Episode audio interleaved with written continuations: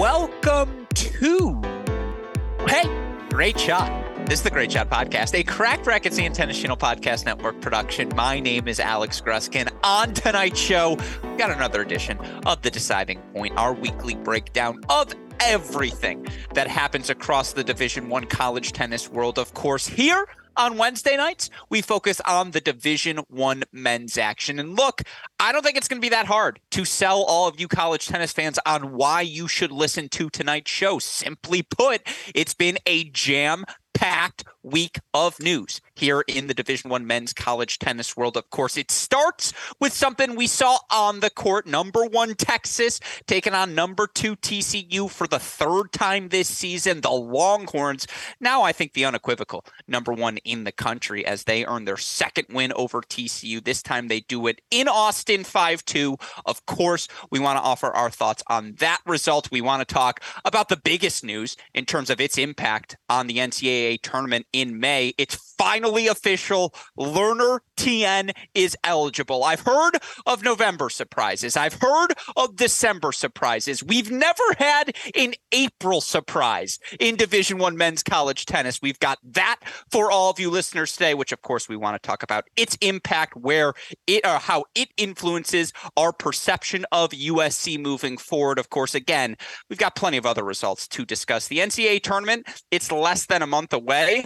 I think the selection show is less than two weeks away, folks. And so, again, what we want to do on tonight's show, prepare all of you college tennis fans for the home stretch of this 2023 college tennis season. We want to talk about all of the biggest Division One men's tennis results over the past week, preview what you can all expect to see unfold over the week ahead. And if we're going to try to do all of those things. Of course, you know who's going to join me on this show to help me steer the ship. He's a man you all know best as the forefather of the college tennis ranks formula. Predictions never far from the listed UTR. One of the many dames to root for the Liberty Flames. Of course, the professor, the lean, mean vegan machine. But I didn't know this until tonight also part-time crew chief for the Herbie Foley loaded car family. It's our dear friend Chris Halioris. Chris, why didn't you tell me it was a tracksuit sort of night? I would have gone accordingly. Yeah, yeah. I for some reason, and I have no idea why. It's like twelve degrees in my house. I, I don't understand. So I so I think it's just old people in general because let's just be honest, in reality you are far closer to my parents' age than you are mine and yet you know you are one of the closest friends I've developed in life. We have this conversation all the time. It's going to be so awkward when like at my bachelor party people are like, "Yo, is this guy part of your crew? And I'm like, no, you don't understand. Like, he's actually the freaking man. Like, you're gonna love Chris Halioris. But no, I'm home this week visiting my parents. Shout out Laura Michael Gruskin, whom I love dearly. I think they've just ignored the upstairs portion of their house because that's where the kids' rooms are. And all of us are now of age where we don't live with our parents actively. It's like 52 in my room. Like if I showed you the full blanket setup I have covering my lower half to get away with this turn a beautiful short sleeve shirt, like what is up with you old people, Chris? Yeah, I don't know. It would be rough if I was sporting one of those shirts and had to had to go short sleeved right now. I'm, I'm not going to lie, uh, you know. And and I just put in a quick run before the show. Oh, I was. It's it's very cold. Every follicle or every like hole where a hair follicle should be in my arm, they're all present. Like they're all, it's a pure shiver. You know that feeling where you're like, oh, I didn't know I had this many dots. Like I'm pretty sure I don't have freckles, uh, yet I'm in freckle mode. I like it. We're both chilly, and yet the college tennis world it's heating up and we got plenty to discuss on today's show. Again we had final regular season weekend for the acc the sec all that news coming from the pac 12 the big 12 of course. With the ncaa tournament looming we've got a new segment we're going to introduce to all of you at the start of today's show. But of course before we can do any of that got to give a massive shout out to all of you college tennis fans coaches players who have taken the time to tune into these episodes. Excuse me. One of these rare times I actually ate dinner before the show because I'm home with my parents, and it's just like it's going to be a mess from a hiccup perspective here tonight, folks. But you know, it's never a mess. The Tourna grips you get from our dear friends and the support we get at Tourna. And look, you know the Tourna grip. It's iconic. You've seen it on the racket of just about every professional tennis player over the course of the past two, three, four plus decades. But guess what?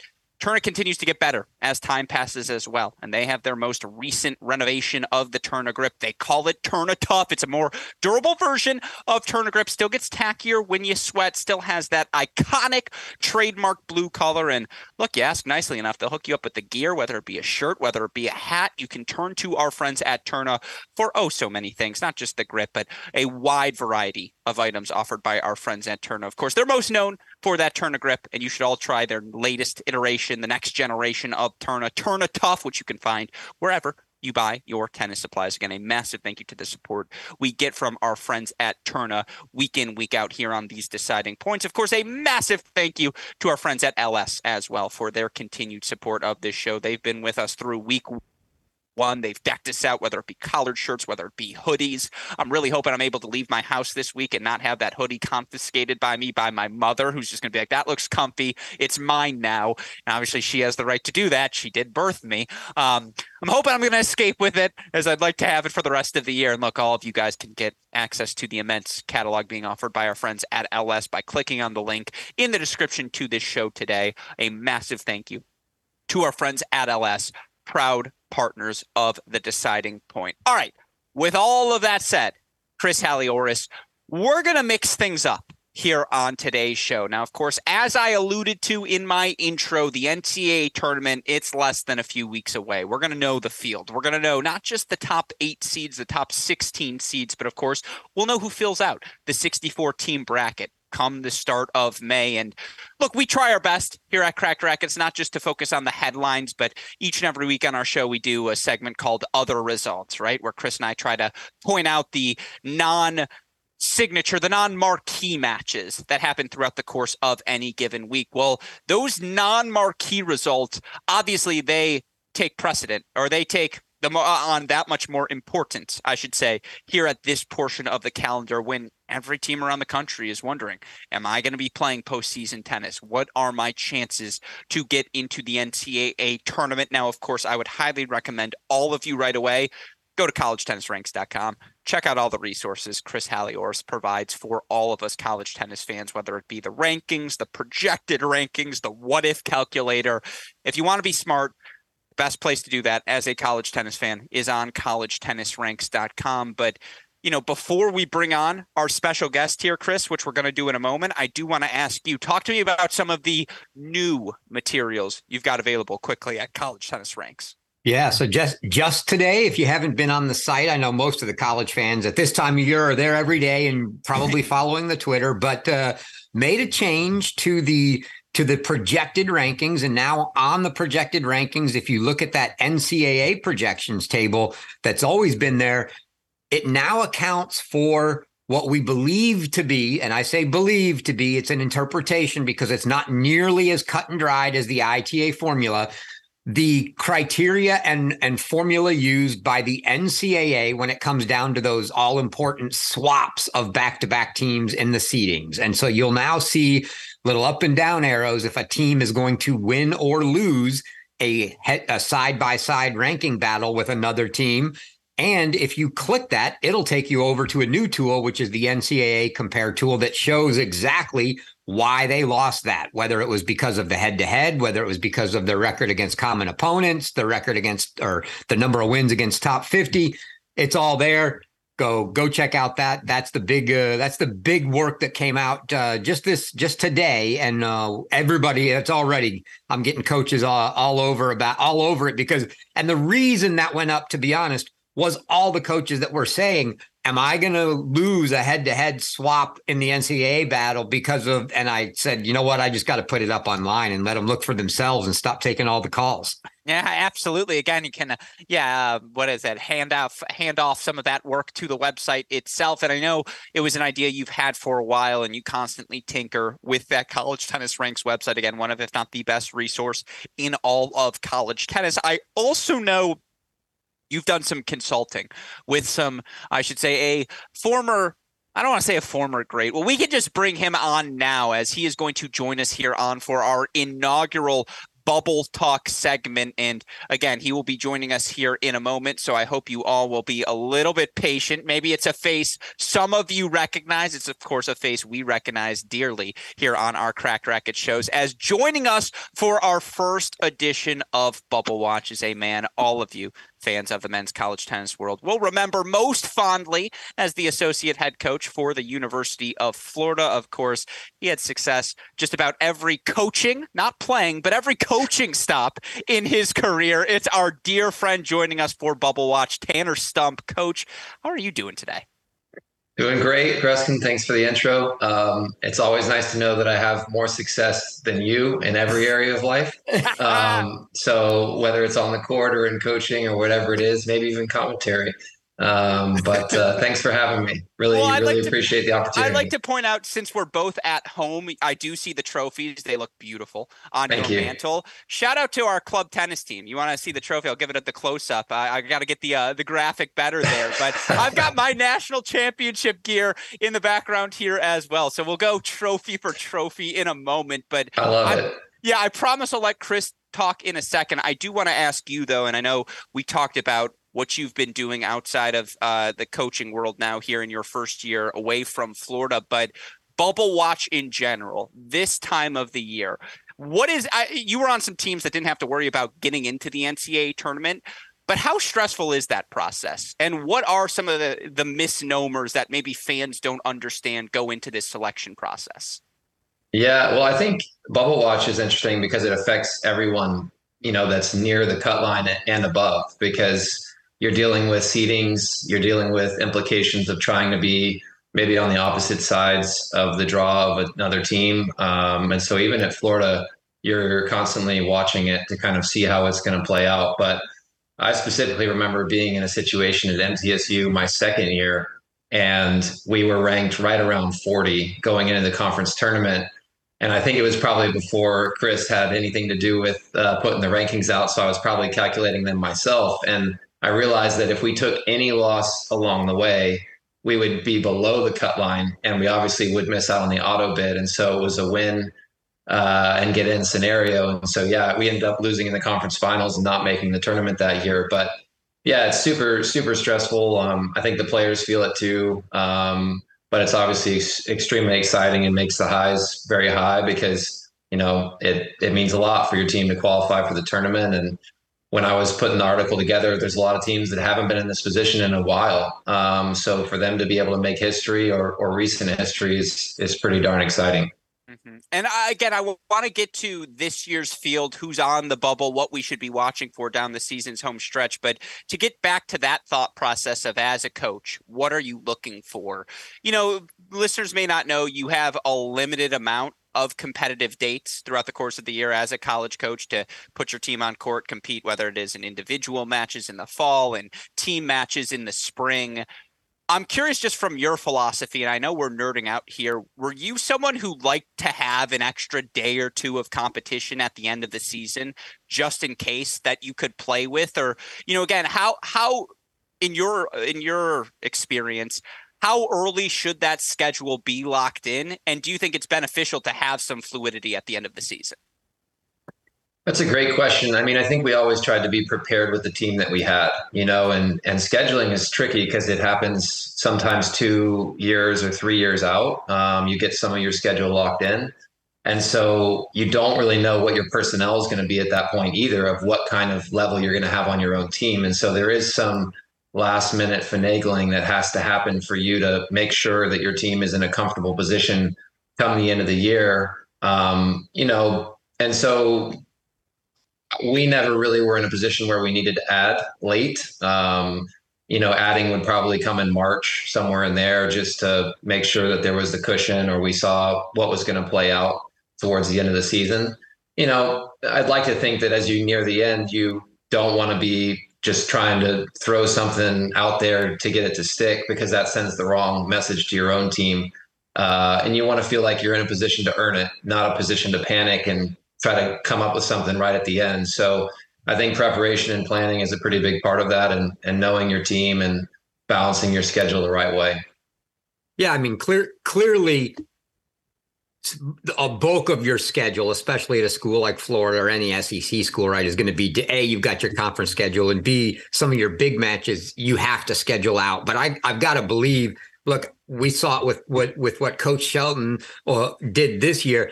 They had to keep an open date because they didn't they they had such a young team, right? And they fill it with a doubleheader uh, against I don't even remember who, who Eastern Kentucky, I think maybe it was, but somebody, right? Just you know, and and I know when you were at Mississippi State, it was hey, if you have a bunch of seniors coming back and you're very you know you're very veteran laden, not so much of a worry. You get a really young team, and not only get do you, do you maybe save a date, but you play more matches that are going to be you know not not top 10 type matches early but then when you've got the guys that are all seniors you're like hey, let's load up as tough a schedule as we can get, right?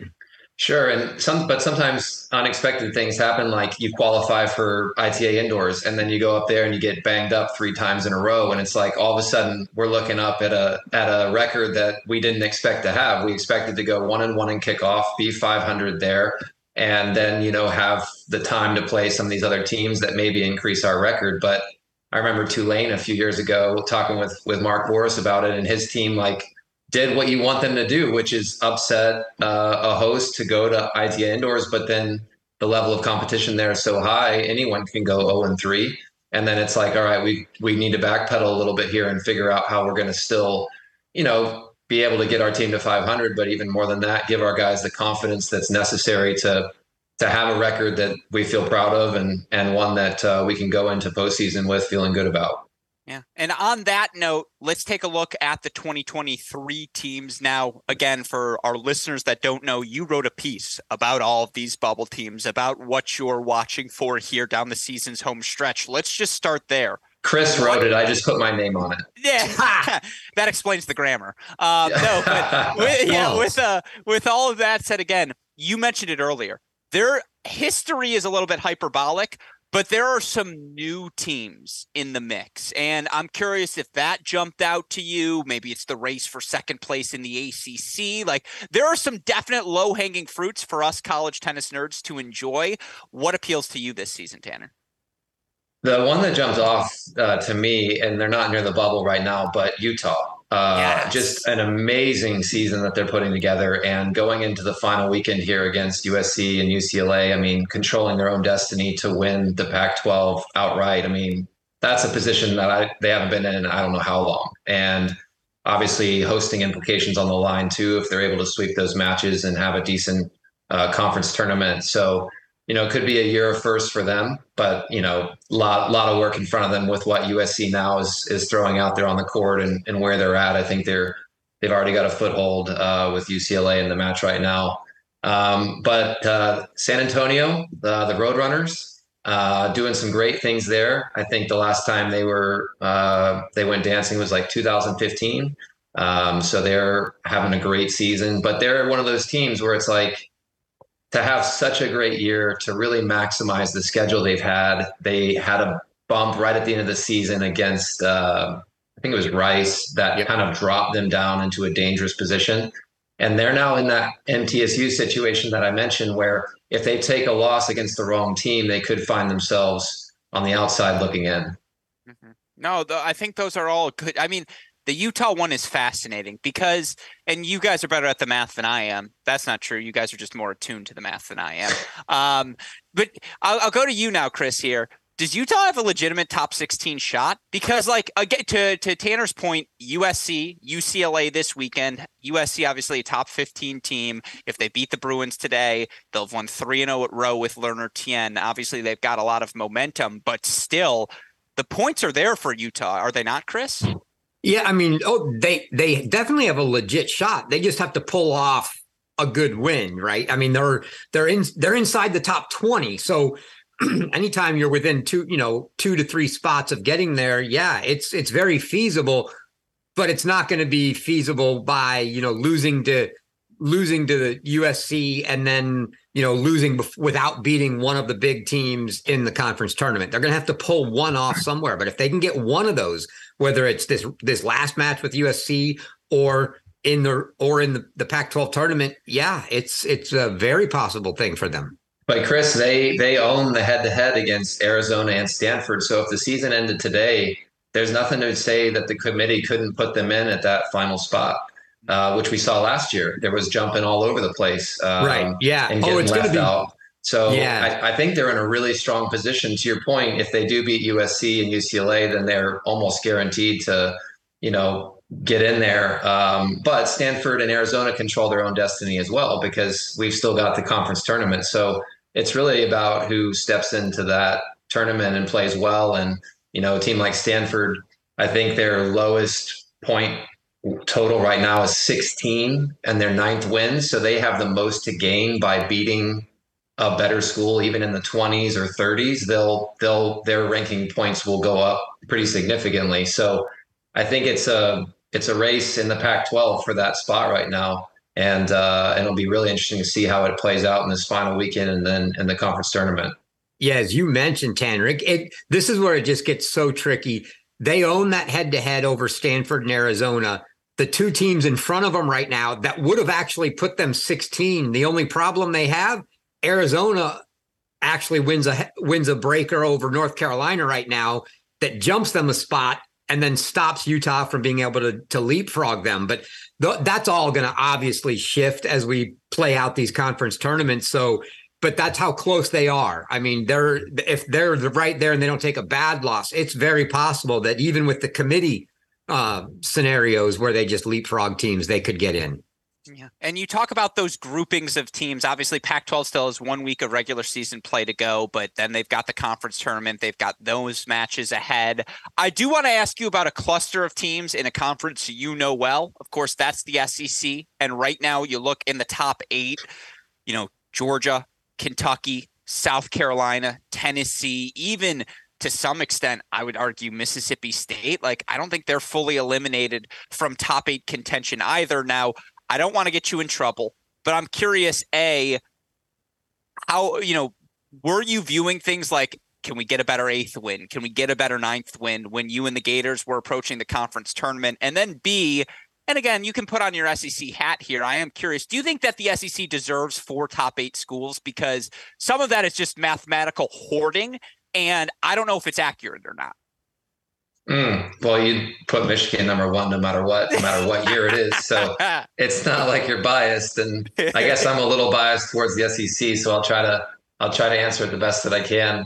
Uh, but to answer your first question, I wasn't too concerned with the the point calculations. It was more just keeping an eye on it. Uh, I was obviously invested in what would happen, what the outcomes of certain matches would be. But as a coach, the more that you put in your own head, the the worse you're probably are as a coach. Because if you feel more pressure to get the job done, then your team feels that too. So.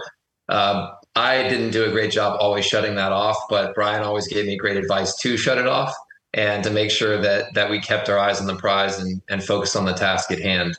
Uh, and then after you know after the weekend or after the tournament, figuring things out and kind of predicting or projecting where things were going to be. This is a tangent, but you know, it's it's really difficult to set your lineup for NCAA's because you don't know the draw. And I've always felt that that's really interesting because in every other situation throughout the year, you know your opponent and you can plan for your opponent by making little switches here or there. And you have to make that decision before. So to try to kind of project and calculate, okay, who do we think are going to be in the area of uh, maybe not in the in the regional hosting, but who are the bigger seeds in our area and, and what do we want the potential matchups to be? Um, that was somewhat important, so we would calculate that.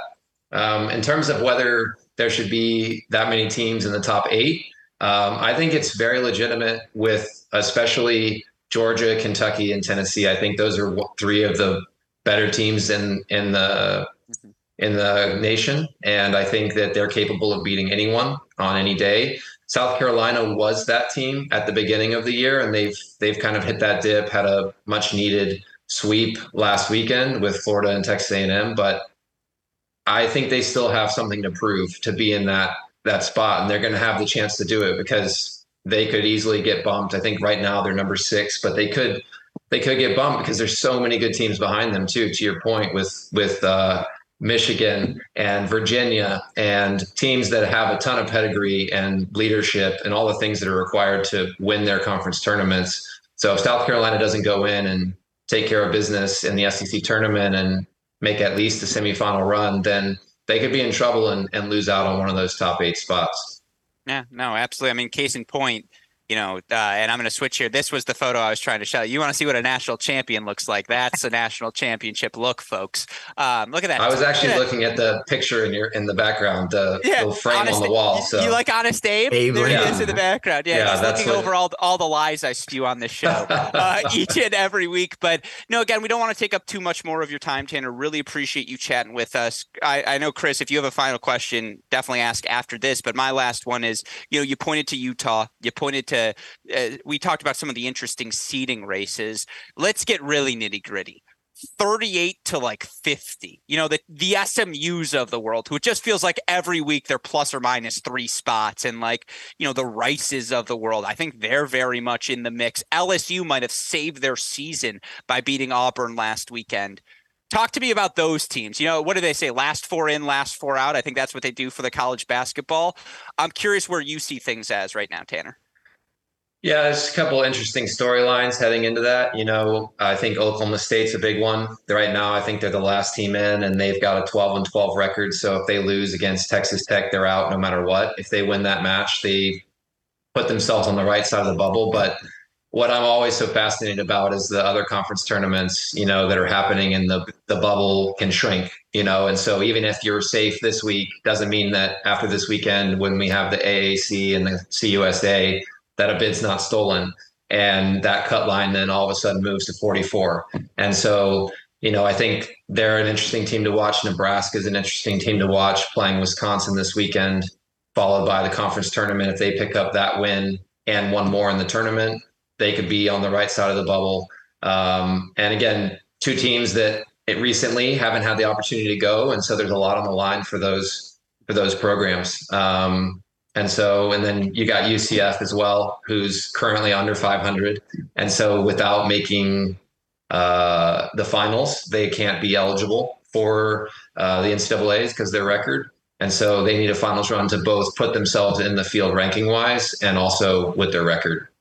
Mm-hmm. No, I think all those choices are interesting. You mentioned that Nebraska t- uh, program what Sean Maymi's done there, again, assistantless for the majority of last season. He brings in Peter Kobelt this offseason. Yeah, they're right on the bubble. Like these are fascinating Big Ten matches uh, this weekend. Sorry, Chris. I, I, saw you were you were you had a question. I didn't mean to cut you off. I would also say in the in the line of succession. Shout out to the show Succession. In the line of succession for the Michigan head coaching job, it probably goes Steiny, Benny, and then I was thinking I was third, and now you bring up Sean Maymi. I'm like, no, Sean's probably third, and then I think I'm a distant fourth right now. Yeah, pretty distant, yeah. but yeah, yeah. big. I forgot about Sean. I was like, God, that that means I'm never gonna get it. Yeah, no, and, and just and just about Nebraska, I think Sean's done an amazing job, and mm-hmm. Peter's a phenomenal hire, and uh, I think he'll be one of the bright young coaches in our industry, and really excited to see what he's able to do because um, he has all the right stuff as as a player, and then uh, now as a coach. So he's doing a lot for college tennis. Absolutely. Yeah, I, I actually think the story for Nebraska looks they're the first, they're really the kind of the first team out because they own the head to head over UCF, who's in front of them. But uh, I just don't see the the way the momentum's gone in the Big 12 right now. I don't see Oklahoma State beating Texas Tech in that first match. And if that doesn't happen, Oklahoma State's out regardless of where they end up because they're sub 500 and that moves that cut line down to where Nebraska is. And they've got a bunch of teams right behind them that are all struggling with eligibility based off of the 500 rule uh, to, to get in, in in UCF, SMU, and Alabama. Alabama's basically got to win the SEC tournament. They can't get in without doing that. So so I think it looks good for Nebraska. But I say the one that I, that uh, and I think you know uh, you know you know him uh, fairly well, Tanner. The one that jumps out at me is what about Arizona State with the fact that you know what happened to them this year, and they were supposed to have Hanslick and Garcian coming in. They don't get them, and and I would have thought right there that's the season. I mean, forget the NCAA tournament. You're like, you know, that's it's a rebuilding year. Get out and recruit, and they've managed to pull off a couple decent wins and and get themselves squarely in that bubble talk. Yeah, I think Roy Guinot was a huge addition for them at the start of, of the season. Uh, without him, they're not in this position, and he's just been a staple at five in their lineup and been almost a guaranteed point. Um, so I think it's been a you know up and down. Uh, they've had some good success, but they haven't quite gotten over the hump when it comes to you know some of the better teams, the signature wins that really help elevate you into the tournament field. And so the good news for them is they do have opportunities remaining to get there, uh, but they're going to have to come through. They're going to have to find their best, some of their best matches of the year. Mm-hmm. I lied. I have one bone. Oh, sorry. Go ahead. I was going to say before we wrap, Gruskin, yeah. we didn't we didn't intro. We've talked about the the piece. Tanner and I doing a collaboration here on the men's side. Tanner getting together with Jay John John Jay Parsons on the women's side on this bubble watch. But all of that can be found at Tanner's site, collegetenniscrashcourse.com. So if you haven't been there, and I really need to get a link just on my site to it, but that's where all of this bubble watch, you want to read everything we're talking about. Tanner's got it all up there. So hit collegetenniscrashcourse.com for that. Absolutely. And you mentioned steals, those non power five conference tournaments where a team maybe outside of the bubble they you know I they upset a middle Tennessee or they beat a UCF in the conference final or you know whatever it may be. One non-power 5 conference tournament that fascinates you most before I let you go Tanner? Oh the American. Has by far. Oh my goodness. It's I mean every year for the last 5 years probably it's just been you think you know who's going to win it and then somebody else does and there's so many there's so many storylines headed into it because I think the last three years or so there's been a different title winner. Um, and this year that that title winner in the last three years has not been Memphis, who is the one seed.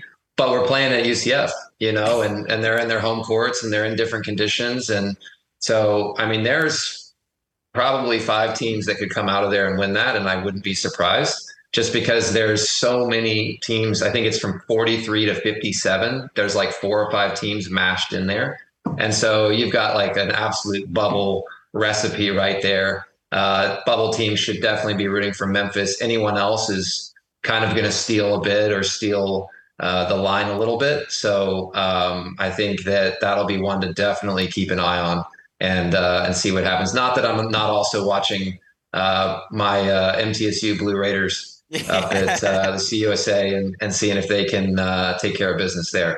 Yeah, I assume you've just blocked all Abdullah Shelbayh notifications from your Twitter because you're just like it hurts too much. You're like, I'll watch, I'll watch MTSU, I'll watch a you know American Athletic Conference, all these things. Uh, notice how I snuck it in there. You like that? Yeah, no, it's. I mean, gosh, what a story. What yeah, story, it's unbelievable. Man. That's what, what that was really what I wanted to ask. If I would have told you he was going to be two, what, 60 in the world or whatever yeah. he is right now, winning ATP level main draw matches, would you have been like, Alex, relax? Yeah, I think I think he would have said that too. You know, yeah. I think it, I think he you know, he's we all we've always seen the talent. He's a he's a very talented individual. I think the college step was a great step for him because he was forced to mature and man, sitting's not fun. You know, he had to watch and he had to learn from some of the other guys on our team and he had to kind of internalize that feeling of not getting to play the sport that he loves. And so um, yeah, definitely surprising at the ascent more more than the ranking, just surprised at his ability to hang with every opponent that he plays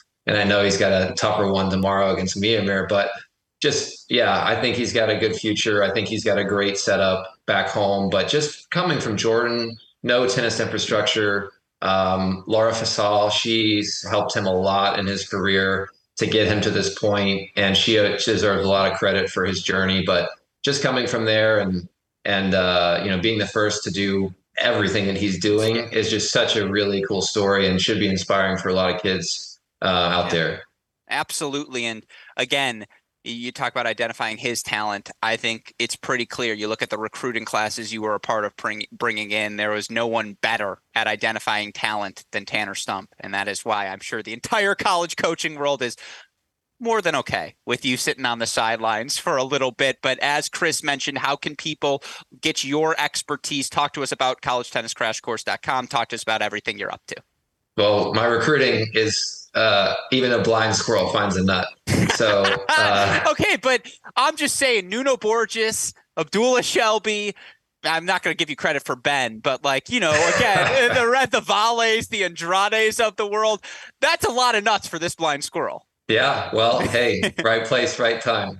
Um, yeah, very fortunate to work with a lot of great players and, and have success for sure. Um, what I'm doing now is basically, you know, I'm involved in a lot of things. I'm I'm working in a lot of areas of college tennis. I'm working both the coaching side and the playing side. So I'm helping players from Europe in a company called Slam Stocks, um, or players from all over the world, really helping place them here in the U.S. using my connections with the coaches to help them figure that out.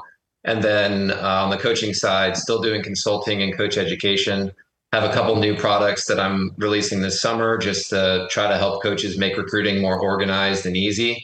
Things that I would have wanted when I was in the job. Um, so just really trying to to invent things that uh, coaches can uh, use that are uh, give them more time on their hands to do the things that are really important. So yeah, if anyone's interested in in chatting more about what I have to offer, um, all the information is on my website, and uh, love to chat and just hear more about their programs and uh, what I can might be able to do to help them improve.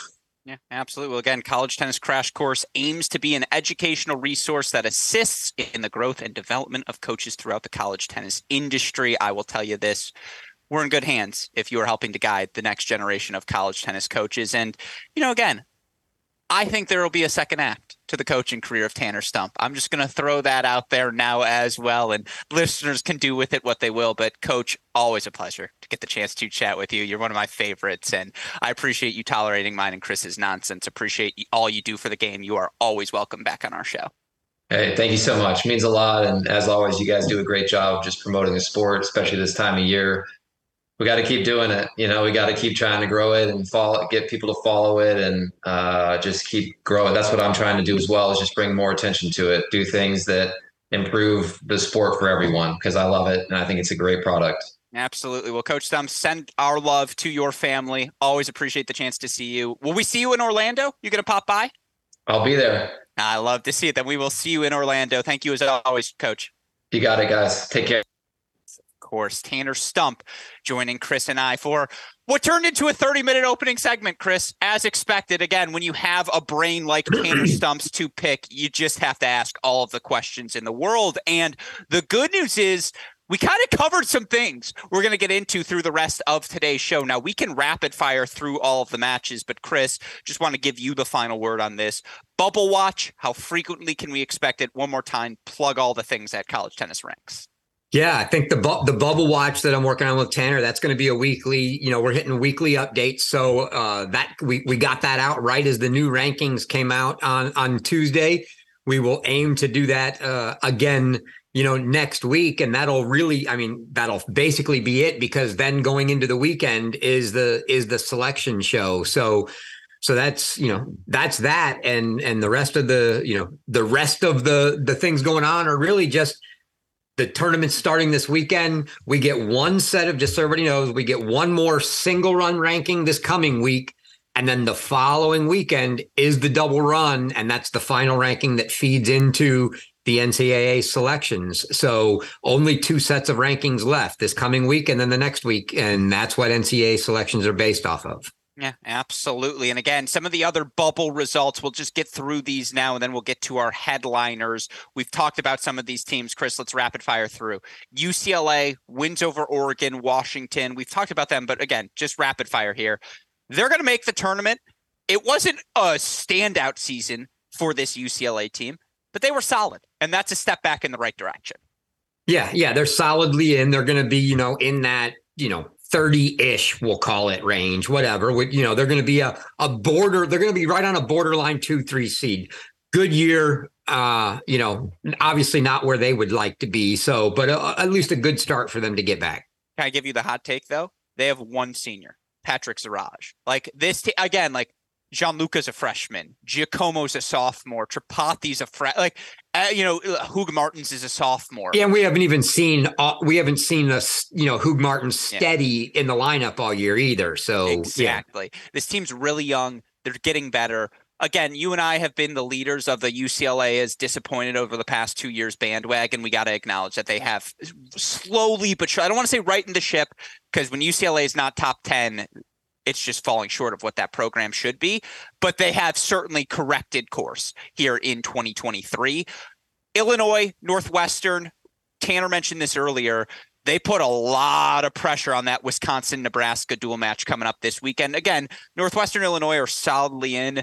I think there is a big picture discussion to be had. The Big Ten only gets four teams into the big dance right now, barring something really good for Nebraska. I, I think Nebraska is going to be, even though they're the okay. first team b- below the line right now, I think they're in. I just don't see, like I said, I don't see Oklahoma State beating Texas Tech, which knocks them out no matter what. And and that gives a very good path for Nebraska. Well, let me be clear. If only four Big Ten teams get into the tournament, unless even if Michigan are, and Ohio State are both top eight, that's a failure for the Big Ten this season because yeah. it should be a given that Michigan, Ohio State, Illinois, and Northwestern are getting into the tournament each and every year.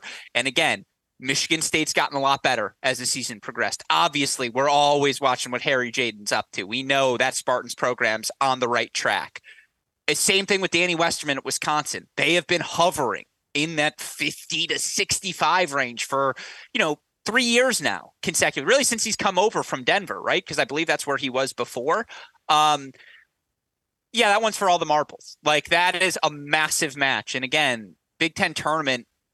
If one of them could beat a, an Illinois, who I believe is going to be the four seed, barring something crazy happening against Michigan this weekend, just a little Big Ten update because we have not talked about the Big Ten much this year because they haven't given us much to discuss, truth be told. Not really since Illinois beat Georgia before the national indoors has something remarkable and unexpected. Yeah, it's, it's just been not not newsworthy because yeah. we know Ohio State and Michigan and then Illinois Northwestern were the next two and they're just there's there's no anybody beating each other yeah. up.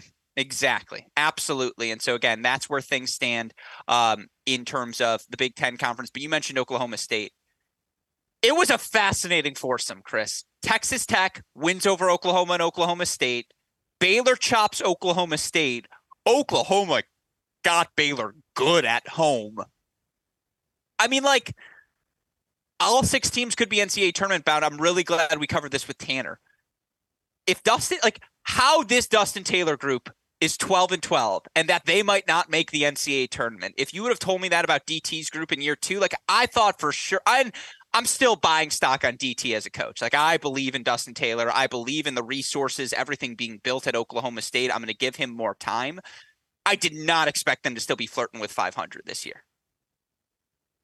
Yeah, I, I I'm with you. I just they just haven't seemed to get. I think there's been more than just the playing in terms of just getting guys, you know, healthy and being able to play every match as well. But but yeah, they haven't quite got there yet. Uh, I we were hoping that that they'd be there now.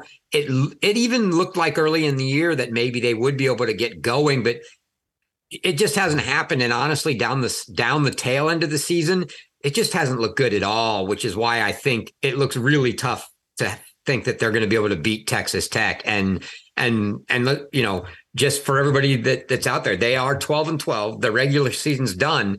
That is a must win match. Forget what their ranking is if they don't win the match, they can't get in period anyway because they're under 500. So they have to beat Texas Tech. And I just don't see it happening. Yeah. No, I mean, look, it, it was fascinating because, again, like Zink and Teddy Paroulek in the Oklahoma State match, that was a good battle. But like the Croft can't lose to Velcz one and four, like especially at home. Leighton Allen can't lose to, Co- I guess he got injured. So 4 1 retirement. But like, still, like, I mean, again, that's that's just a it's a it's a beatdown. Uh, not a beatdown, but like Baylor was won pretty comfortably in that match. And again, I think Baylor has gotten a lot better. Like if Velcz is in the top half of the lineup now, Parallax a real option at the one or two spot. They haven't had a healthy Finn Bass all year long. Mizuchi's gotten better.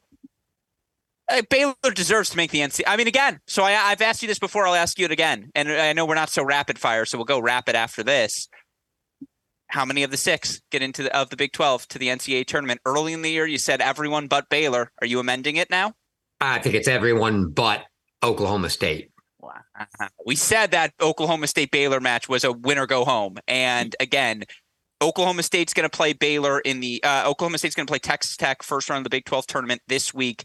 Baylor's got Oklahoma. Scotty yeah, it could get a little it could Sorry, get Scotty B points out no Paroulek for Baylor against Oklahoma this weekend, so maybe something different happens. Yeah, they were they were de- yeah they were short Paroulek, uh, rough match. Hopefully, they're you know I know they're looking forward to being a little healthier, but things could get sticky for Baylor if they lose that match to Oklahoma again. I still think they probably sneak in, but uh, a, a win would lock them. But but that could be a little tricky if they lose that match. Yeah, well said. Again, it's a it's an interesting Big 12 tournament to watch and then, you know, rapid fire through. Virginia Tech beating Clemson probably puts Clemson's NCAA tournament case to rest. Louisville, they're going to be close, Chris. They are maybe one of the teams to watch in terms of bubble watch because they have some really good wins and they are top 25 uh, top 40 good. But just record wise, it got a little funky for them. They're they're locked in. They're not dropping. They out. are. They're going to be a lock. Yeah, yeah, yeah. Okay, they're. T- I mean, it's it would it would take a disaster for them to to not make it at this point. They'd have to take a really bad. I mean, I their first match is what Notre Dame, I think, so they'd have to lose that Notre Dame match. Uh, and even if they lose that Notre Dame match, they're still five or six spots in, so it would take a lot of work for people to get around them. Yeah, I agree. All right, we'll rapid fire through the rest here. You just raise your finger if you have something to add too. Uh, Alabama six one over Arkansas.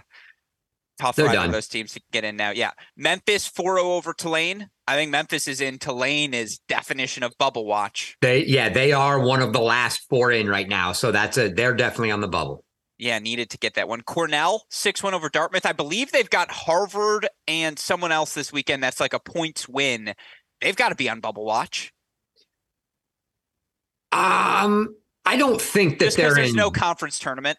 Yeah, I mean, yeah, you're right. There's there's no conference tournament, but I don't think they're in that much danger. It's close because they're at 40 right now. Yeah.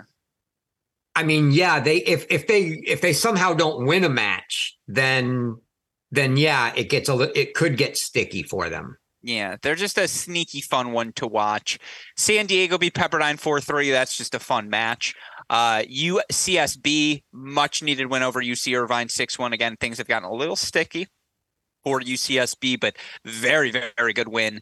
Uh UCF 4-2 over Tulsa, Tulsa 4-2 over USF. That probably knocks things off for South Florida this year. New Mexico over Boise State, SMU, they're the most fascinating team to me. Like they're in, they're out, they're in, they're out. They keep getting wins. Who knows what's going to happen? Uh, final thoughts on all the others in Bubble Watch. Yeah, yeah. I mean, SMU. Look, we talk. It's, yeah, it does. It seems like we talk about SMU, uh, you know, all the time because, and they're in a spot where I think they're one, one below 500 at this point, which means, you know, uh, barring winning the tournament. Obviously, if they win the conference tournament, they make the NCAAs no matter what. But if you don't win it all, that means you have to lose a match. And if they're one under, that means they've got to win two. So they've got to win at least their first two matches in the conference tournament. And then even that, it depends on how much help, depending on, you know, they have to root for the right teams to be in the right Yeah. spot to play them to get the points they need. It's going to be, yeah, that, that whole region right there that has SMU, UCF, Nebraska, uh, you that's that that bubble area is not only are we we're dealing with the bubble, but we're dealing with all of the teams needing certain circumstances just to make sure they hit 500 as well. This is where you think about the Universal Tennis Tournament they're doing in Orlando right after, or, you know, that weekend of the championship weekend. This is where you say, no, no, no, move it forward to this weekend and do bubble watch. And it's say, fine, you want to play your way in? We're going to bring you all together in Charleston. Here's one last go at it, bubble watch.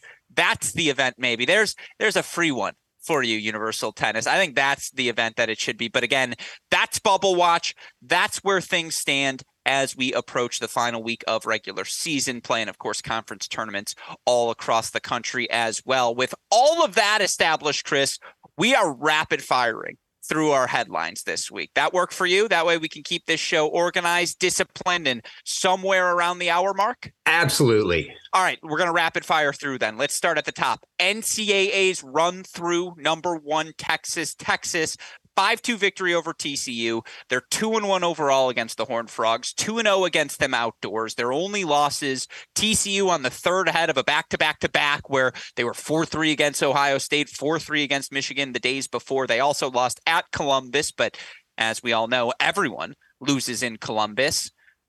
I mean, they lost the doubles point in this match against TCU, Chris. And, you know, again, yeah.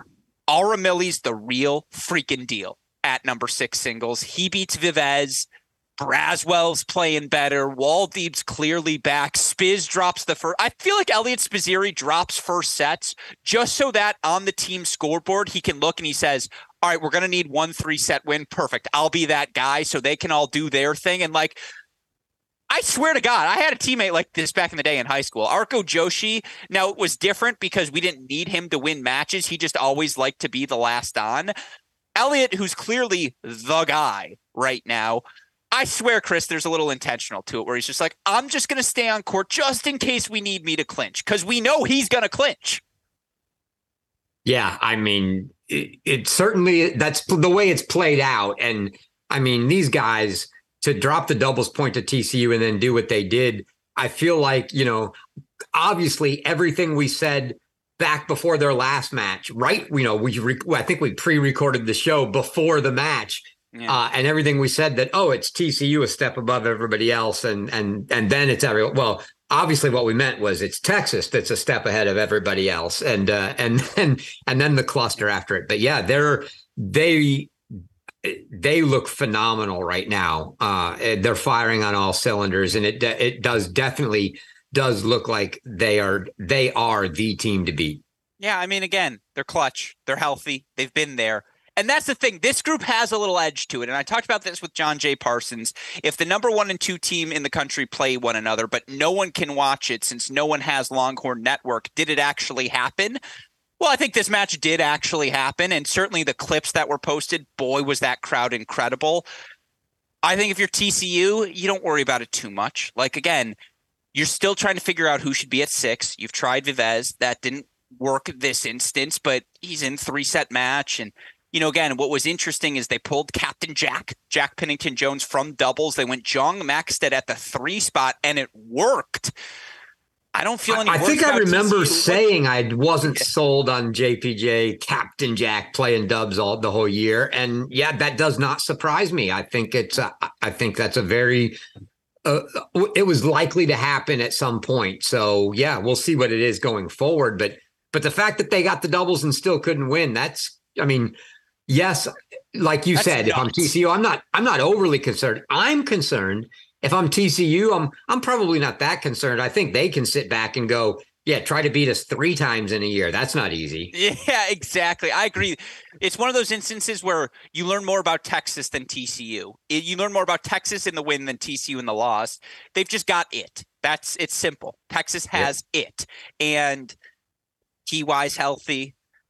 I mean, talk about the nicknames across the board. I'm just like, You've got the guy, you've got Captain Jack, you've got PY, you've got the chosen one. If this is your NCAA tournament final, and if it is, it will likely be the fifth time these two schools play in a single season. Sign me the fuck up. Sorry, Chris. Uh, sorry, Westoff, but just just I'm gonna do it again. Sign me the fuck up. I'm in. Like I, I just you might have gotten the right sentiment, Chris, in that it will be a rivalry NCAA championship match. You just picked the wrong schools. It's not going to be Michigan, Ohio State, which it could still be, by the way. But I, it, it could also very well be Texas TCU. Yeah, if there, eh, eh, yeah, if there's a conference tennis got out there, it's going to be one of the two. yeah, exactly. All right. Again, rapid firing through. That was not rapid. This next one will be. Because, of course, again, in a year of, it hasn't been that unprecedented. But again, I know of a November surprise. I know about Tony Bruschi's December surprises. Brett Macy, congratulations to you. And honestly, a little congratulations to Rich Bonfiglio as well, as let's be honest, he had a lot to do with this recruiting. Notice how I say it with my mouth covered for those of you watching the pod. Um, because he's now at Penn. I have to cover my mouth to finish the point, Chris. Um, I mean, he's invented the April surprise. Like, it's a credit to Coach Macy. It's a credit to this USC compliance department. It's a credit to Lerner Tien, who I apologize. I'm going to swear again. Could have just said, fuck it. I'm going pro. This isn't worth the hassle. He didn't. USC 4 0 over Oregon, 4 1 over Washington, 4 0 over UCLA tonight, where they get straight set wins at the 1, 2, and 3 spots. Although, to your point again, still no Hoogmartens for this UCLA team. Still, now what? Like, are they tier one? Like, what do we do, Chris? I don't know what to do. I'm panicking.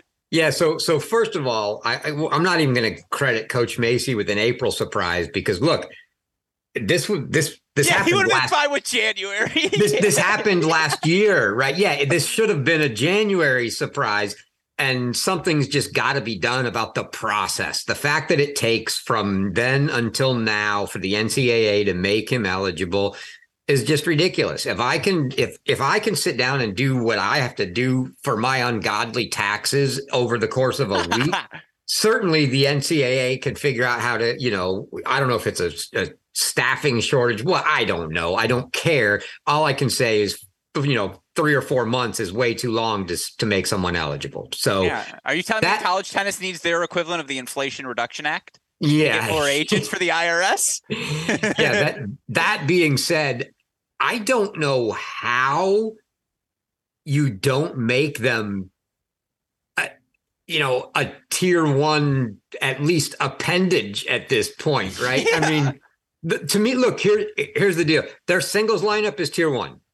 Uh, they have a tier one singles lineup. The real question is, and obviously we haven't seen it y- enough yet because it started. Well, they moved Astonich to two doubles. They split up him and Fry and put yeah, Lerner and at it, one. and, it, and well, like it was that- three doubles crazy. against Oregon. Yeah. uh, but but yeah, that's they they they got to play against Oregon. We're getting to see them play against UCLA here tonight. But it's you know a small sample size so far, and that's the question for me: is what is the can they actually compete now in doubles with the elite? If they can compete with the elite teams in doubles now with Tien in the lineup, then they're tier one. If they can't, then giving up a 1-0 lead's just too much to expect that you can, you know, you can beat all those teams. I'm going to say quietly the sneaky best part of this.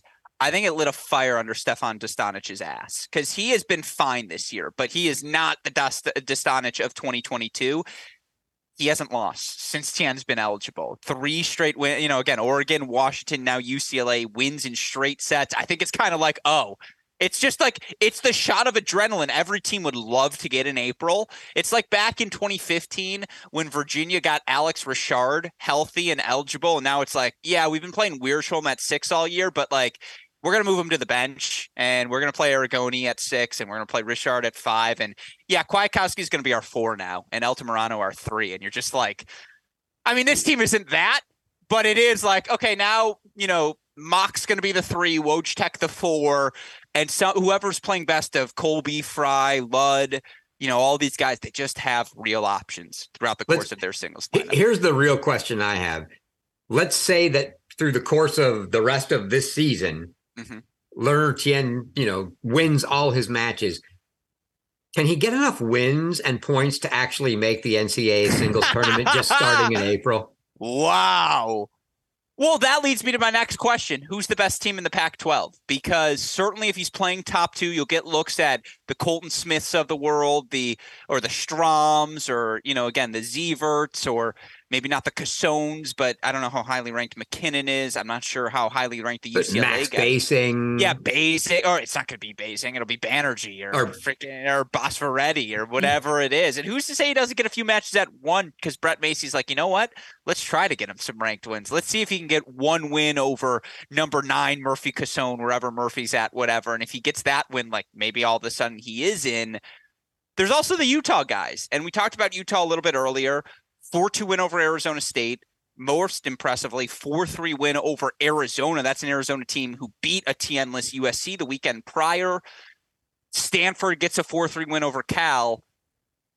I mean, it's hard to say. I mean, even with Tien, I guess I still ask you, Chris, give me your top two in the Pac-12. Well, there's no question that USC is the top team now. Uh, Okay, so I mean, who's I- second best then? I said they were to begin with, but now with Tien, they absolutely are. Um, I still have to lean. I still have to lean right now. Uh, Arizona as the second best team, and just because of the, I have no clue what the lineup is going to be coming out of Stanford on any given day. Yeah. Uh, I'm going to take Utah third. I mean, here's the thing. Uh Busleman, 15 and 3. Bastias, 15 and 5. Cabalbo, 16 and 3. And then they've got Trehak who's 13 and threes, won six in a row at the five and six spots. They can find four singles wins against anyone. Like their line, and yes, they've struggled at the number four spot. For what it's worth, at five, they're 15 and five overall. They've been fine in doubles, good, not great. Yeah, they're legit good. Like again, that top three of Bastias, Busselman, and Cabalbo, Chris. Uh, dare I say, I'm going to use the term the kids use. Sorry, West. If I'm just in a swearing mood, it's late. I'm a little, I'm a little slap happy. They fuck. Like that's the real deal. That top three. That's that's legit.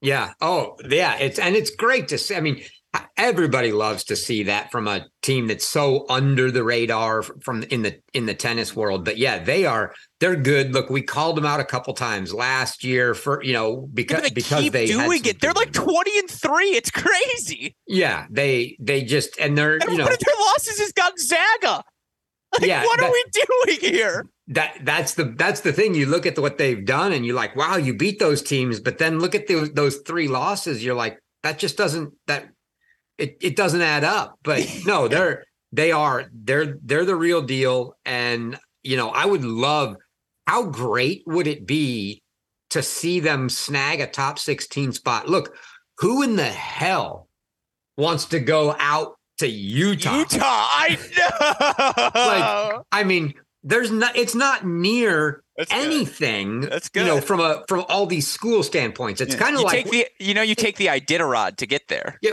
I mean, to be honest, it- it's all it's not much better when Michigan hosts, right? I mean, out outside of the Big Ten uh, area, there's just not a lot of schools in the tournament that are there. It's, it's everybody is a flight in for the most part. You know, you you got to draw like a Louisville or or a somebody in, but yeah, it's going to be the same deal at Utah. Like, who's going to Utah? Everyone's flying in because it's just not a drive from anywhere. Yeah, the difference is Michigan's campus is like 20 minutes from the Detroit airport, and that's Right. what makes it a little bit easier. Well, yeah, I mean, Salt Lake City's a big, big airport, Is- but yeah, but but still, you're right it is- though. I mean, Utah, that would be but so it's a, no, it's a. I mean, and that's just, but that just makes it even better because it's a long travel for some for teams to get there, and then it just makes the home court advantage that much better. Yeah. I'll just say it again. Utah, Chris. Utah. We're I'm talking pulling for it. I want, I want to see them. Amen. I think that's the that's the and what if they well for what it's worth sneak peek they snuck into the 16 spot in my rankings this week. I put them at 16 because like why not with where we going to go next? Harvard beats Columbia 4-3. Harvard now two and one in the season head to head. You know, and they they dropped also a doubles point. yeah, they also beat Cornell 4-0. Here's my first question. It's a really good win for Harvard, who look, Von der Schulenburg Walker as a top two, and they've got real options elsewhere. The depth they have, they've got veterans everywhere. Columbia, we've talked about it all. They've had top five recruiting classes every year for the past like four or five years, certainly top 10 recruiting classes. Here's my question. Big win for Harvard, puts both of them in the current top 16. But do you expect either of these teams to get into Orlando? Uh, Columbia, no, absolutely not at this point. I just the, the singles, the singles on the Columbia side, I think is just it's not good enough. I think Harvard would have a chance to to throw a wrench in someone's plans if they can. You know, somebody's going to be susceptible in that. I'll I'll say the the six, seven, eight range. So whoever that six, seven, eight is, if you're the 9, 10, 11 that gets a shot at them, I think there's a chance. So if, if Harvard can hang on to that, you know, they're like 10, I think right now. If they can hang to a, to a 9, 10, 11 spot, then I think they have a chance because those those teams are are beatable other than boy I sure certainly wouldn't want it to be USC at at this point. But outside of one of the that six, seven, eight, which and USC is going to have a hard time getting into that top eight regardless. But yeah, I think that six, seven, eight, so there's going to be a chance for for them to be able to pull one off. I don't think so. I mean, if you make me put, you know, laying a money, you know, a line on it, it's probably like a twenty percent chance that Yeah. one of them makes it there. I guess the thing is, it's like, again, what has been the bread and butter for these teams? I think you look for Harvard, it's to take the top two and, you know, get a 2 0 lead with Walker and von der Schulenburg. It's a lot harder to do that in the round of 16 than it will be in Ivy League play. And look, I like Jachuk. I like Milavsky. I like a lot of the pieces, you know, Son, uh, all across the board. I like the pieces they have. I don't know if I like them more than a Fry or a or a you know as you get up lineup Merrick or a Mock and those guys at three and four just outdoors. That's where things you get a little tricky for these teams. And again, that's if USC is like the seven, eight, nine. More likely, Harvard, Columbia are going to be like 13, 14, and they're going to go take on Ohio State in Columbus, or they'll go take on Georgia in Athens. I need to see them win that match before I can believe it. And so I would lean yeah. with you. Um, with that said, though, speaking of Georgia in Athens, let's go rapid fire through the final weekend of SEC regular season play, Chris. And we're talking the truest of the rapid fires. UGA wraps up the conference title 5 2 over Ole Miss, 6 1 over Mississippi State, believe it's the first conference title since 2017, and that was like the Montgomery and uh, no, not Wayne Montgomery. He was already gone, but that was like the Oosterbaan and Ponwith and Robbie Loeb and Zielinski teams I don't want to say Reinberg, Walker Duncan. Yeah, I, I, was talking to someone by the way about that because you remember Loeb and Zielinski, of course, were the number one doubles team in the country. Yep. No disrespect to Robbie Loeb, but I was talking to someone from those teams recently, not like on uh, someone around those teams from back in the day, and they were like, I was like, yeah, don't you remember how good that Zielinski Loeb team was? And they were like, I'll tell you this, wasn't Robbie. And I was like, I was dying. I was like, no, like I thought they were pretty even, but then you see what Zielinski's doing in the pros, and you're like, all right, maybe, maybe it wasn't Robbie. Um, anyways, deserving SEC champs. Yeah, I mean, you run the table. The, but yeah. look, how many times here, how many times have we seen that happen in the regular season, and then that team can't, you know, can't do it in the tournament? So uh, it's going to be interesting, and I think there's a very good chance that somebody can knock them off in the tournament in the, and the SEC tournament, that is. So, you know, it'll be well, interesting. Well, it's because Tennessee's hot, right? Four over yeah. Arkansas, four one over Ole Miss. They look great. South Carolina, as Tanner alluded to earlier, regained some rhythm. Five two over Florida, four one over A and M. Good weekend for South Carolina. They needed that like fire needs oxygen, Chris. Yeah, and I do think they're starting to get things back on track. Although, again, like I think Samuel and Thomson went zero oh and two on the weekend in doubles. And like they still won the matches. That I think is the biggest testament uh, to the success that South Carolina had. And A and M was pushing them early in that match. They took A and M took the doubles point. Like yeah, and A and M had no Schachter, and that was a real bummer for them. Yeah, we called that match, Chris. That's yeah. I was like, wait a second, I know that match. Um, yeah, it's tough weekend for Florida. Obviously, they drew South Carolina and Kentucky. Kentucky the five two win over Florida, but yeah, the Gators are good. Like I don't, they're going to be non-top sixteen, and they could absolutely beat someone those first two weeks. Uh, yeah, they were. They're still competitive, even those matches against the top ten SEC teams. They they hang in tight with those teams, so they're going to be they're going to be dangerous for whoever they get. A and M four one over Auburn. God, did they need it? But the biggest winners of the SEC final weekend, Chris, LSU four one over Auburn, four one over Vandy. Are they in? They're they're a lock. Yeah, they moved from like outside of it and or on the bubble to they are and they're an absolute lock now. All right. Well, if you're listening to this, head coach Danny Bryan, assistant coach Seb Ray, first year on the job, back in the tournament. Hopefully, you hear that round of applause coming from me. Normally, we'd go sound effect, but um, that's well done in year number one. Again, a job well done. No ifs, ands, or buts about it. Let's move over to the ACC. UVA, third straight regular season undefeated in conference play. You know what that means, Chris? It means Rodesch, Van der Schulenburg, and Montes and Kiefer, they've yet to lose a match in conference play, Chris. And like that's pretty damn. I mean, pretty good. dare I say, the Hoos are back. And like when you hired Coach Pedroso, I think we should do a 30 for 30 on the 2018 Virginia team that went 500 and lost Wiersholm and Soderlund uh, and Sunderland uh, and Carl. I'm just going to call him Carl uh, for the year because like that was Andreas's first year. And ever since quarterfinals in 2019, undefeated regular season and beat Ohio State at Ohio State 2021, national champs 2022, undefeated in regular season play 2023. Now, again, he inherited a blue chip program. Credit to Andreas Pedroso Westhoff, make a note here. He didn't fuck it up. Yeah, I mean, I don't know how else to say it. it. It's been good, and and yeah, and it's you know we've said it. We've been saying this for a month now. They've you know they know they can do it when they need to. The it, it's now coming down time to when they, you know they they rolled the regular season in the ACC as we thought they would, and now it's you know ever since they got out of got out of indoors, they've been they, have just been fire, and mm-hmm. you know, how the question is where does it do they do it all again like they did last year or where does it end? Absolutely. Well, again, we've talked about Coach Pedroso, who was the former assistant on that UVA team that a decade ago won the first title in UVA men's tennis history. Where did do you know where Andreas Pedroso played his college days? Duke. Okay, good, because that's where we want to go next. An easy segue there. Duke, best ACC finish since 2015, since the days of Nico Alvarez and you know, again, TJ Pura and Henrik Cunha, Reed Carlton, Jason Tahir, Michael Redlicki in his freshman season. Those that know, know. Um, it's been since that era of Duke, early 2010s Duke, since they've been, let's just say it, relevant at the top of men's college tennis. This Duke team is relevant right now, Chris. Most ACC wins, I believe, in their program history.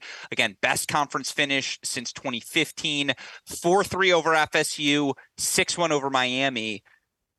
They're just good. Like they, they, uh, Pedro Rodenas doesn't lose, and then they find their way to three more points.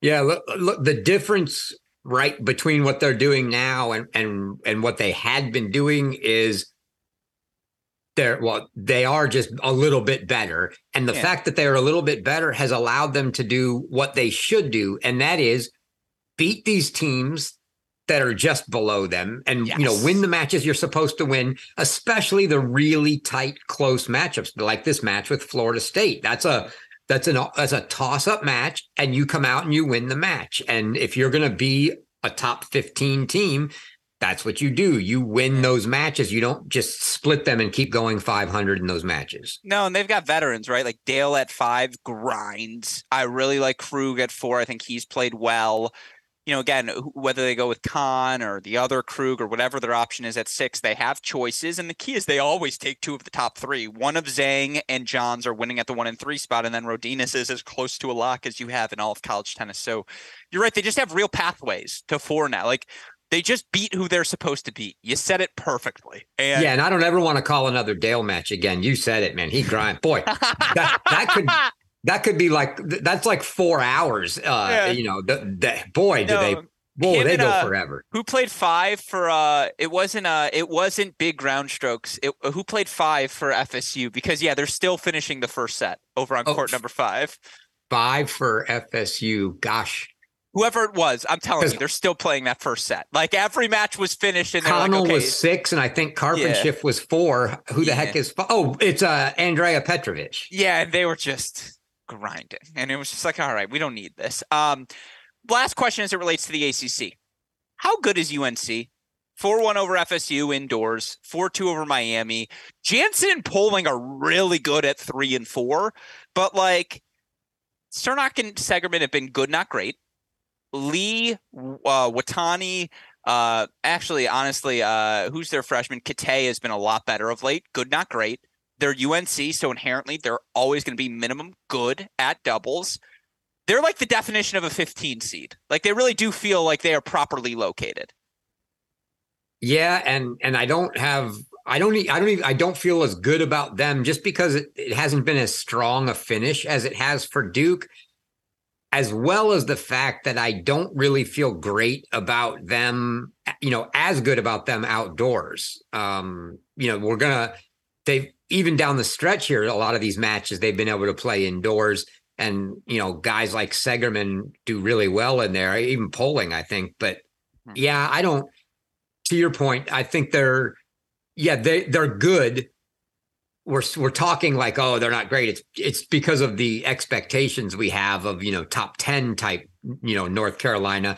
They are, they're like a 15 type team that's going to be that it's going to beat the teams they should beat, but they're going to really struggle to beat anybody that's you know top 12 mm-hmm. um, yeah, I agree. I, I think that's a perfect assessment. Well, with that said, folks, that's everything that's happened here in the Division One men's college tennis universe this weekend. Now, uh, of course, with all that in mind, let's quickly go through our rankings. What we've got ahead of uh, where we have things located. Again, we've quickly shifted things to a top 16 in our rankings, no longer a top 10 to reflect who we think the 16 seeds should be in this year's NCAA tournament.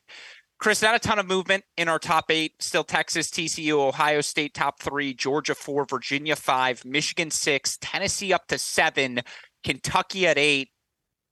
Yeah, not crazy to me. No, yeah. I mean, I think we're uh we're directionally Yeah. correct here. I I, think I think I think we're very smart, if I do say so ourselves. I I think the problem is you can't really warrant it off just making a guy eligible. But I think USC is better than a number eleven. But that they're gonna have to come out and prove it. Yeah.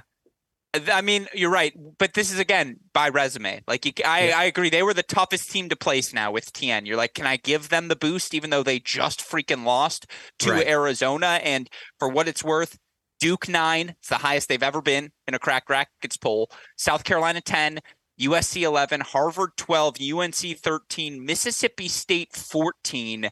Arizona 15, Columbia 16. For what it's worth, I dropped Arizona out. I had Harvard 14, Columbia 15, Utah 16, and Arizona was my next man up.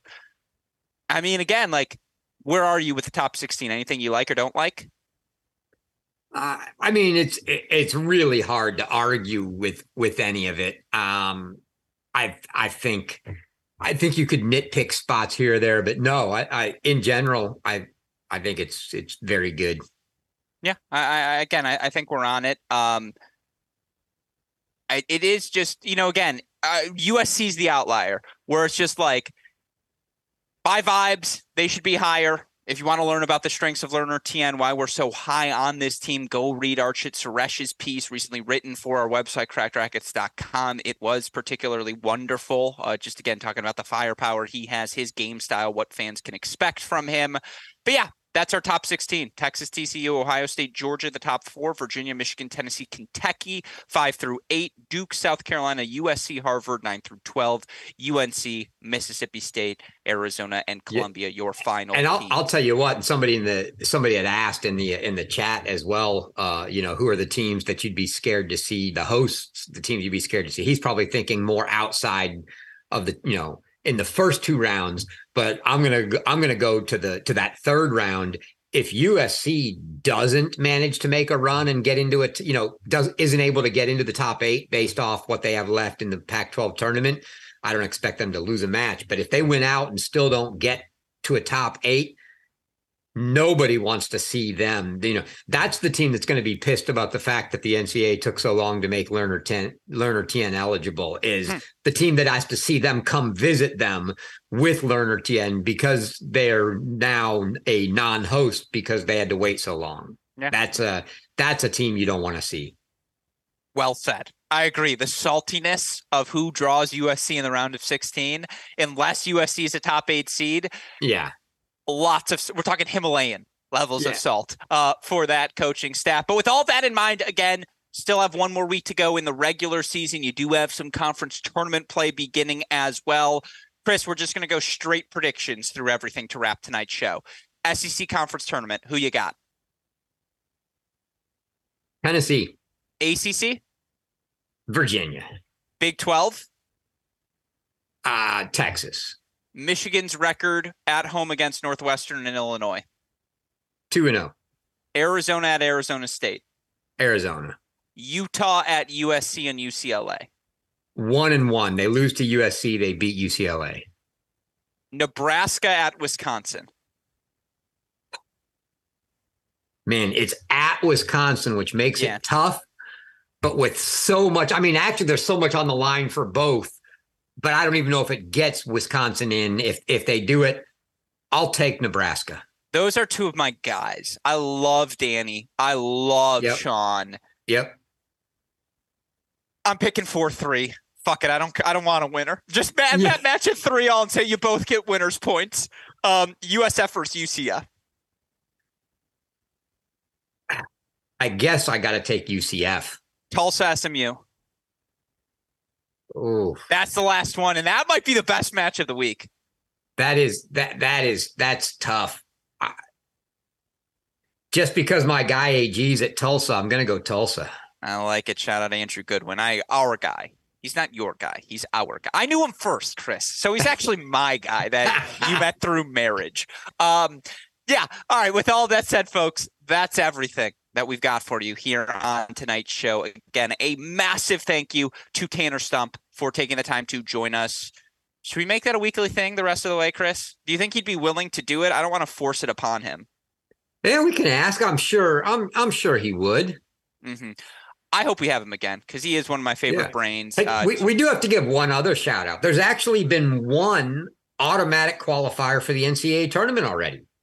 St. Yeah. Francis Brooklyn. They're in. yes, SFB and not, not SPF, not to be confused. Um, yeah, no, yeah, that's a little different. yeah, St. Francis, Brooklyn, shout out. Yeah, I love it. All right, with all that said, folks, again, we'll be back next week to talk conference tournaments, to preview what is actually the final week of the 2023 regular season. Of course, again, a shout out to Tanner Stump, a shout out to our super producer, Daniel Westhoff, for the job he does day in, day out. A shout out to our sponsors at Tourna and Ellesse for their weekly support. And then last, but certainly not least, yes, a shout out to you. Chris Halioris, and you again, college tennis fans, you can just be smarter by using all the tools offered at his website. Payment free. I want to point out again, doesn't make a dime. Well, here's what I'll always ask. This is the stupidest thing, and Oh. it ah. probably isn't even real, Chris. But I just want you to know that this is what I do because I love you. I click on every ad that pops up on your site because I'm like, I don't care if it's six cents going his way. I am fucking getting my man paid. And I'm like, so click on the ads, folks. I, I, I greatly appreciate it. And I will tell you, it, it's been an experiment just to see. I was more intrigued to see would it actually do anything. And so, for everybody that wants to know, when it went live in Jan- from whatever January, from then till now, it's actually look this month. This month it's a record. We're at what is today? The 19th. It's generated $81 this month. Yes, yes, let's For a- go. It, but it, yeah, it's turned a grand total of three hundred and nine dollars now for the year.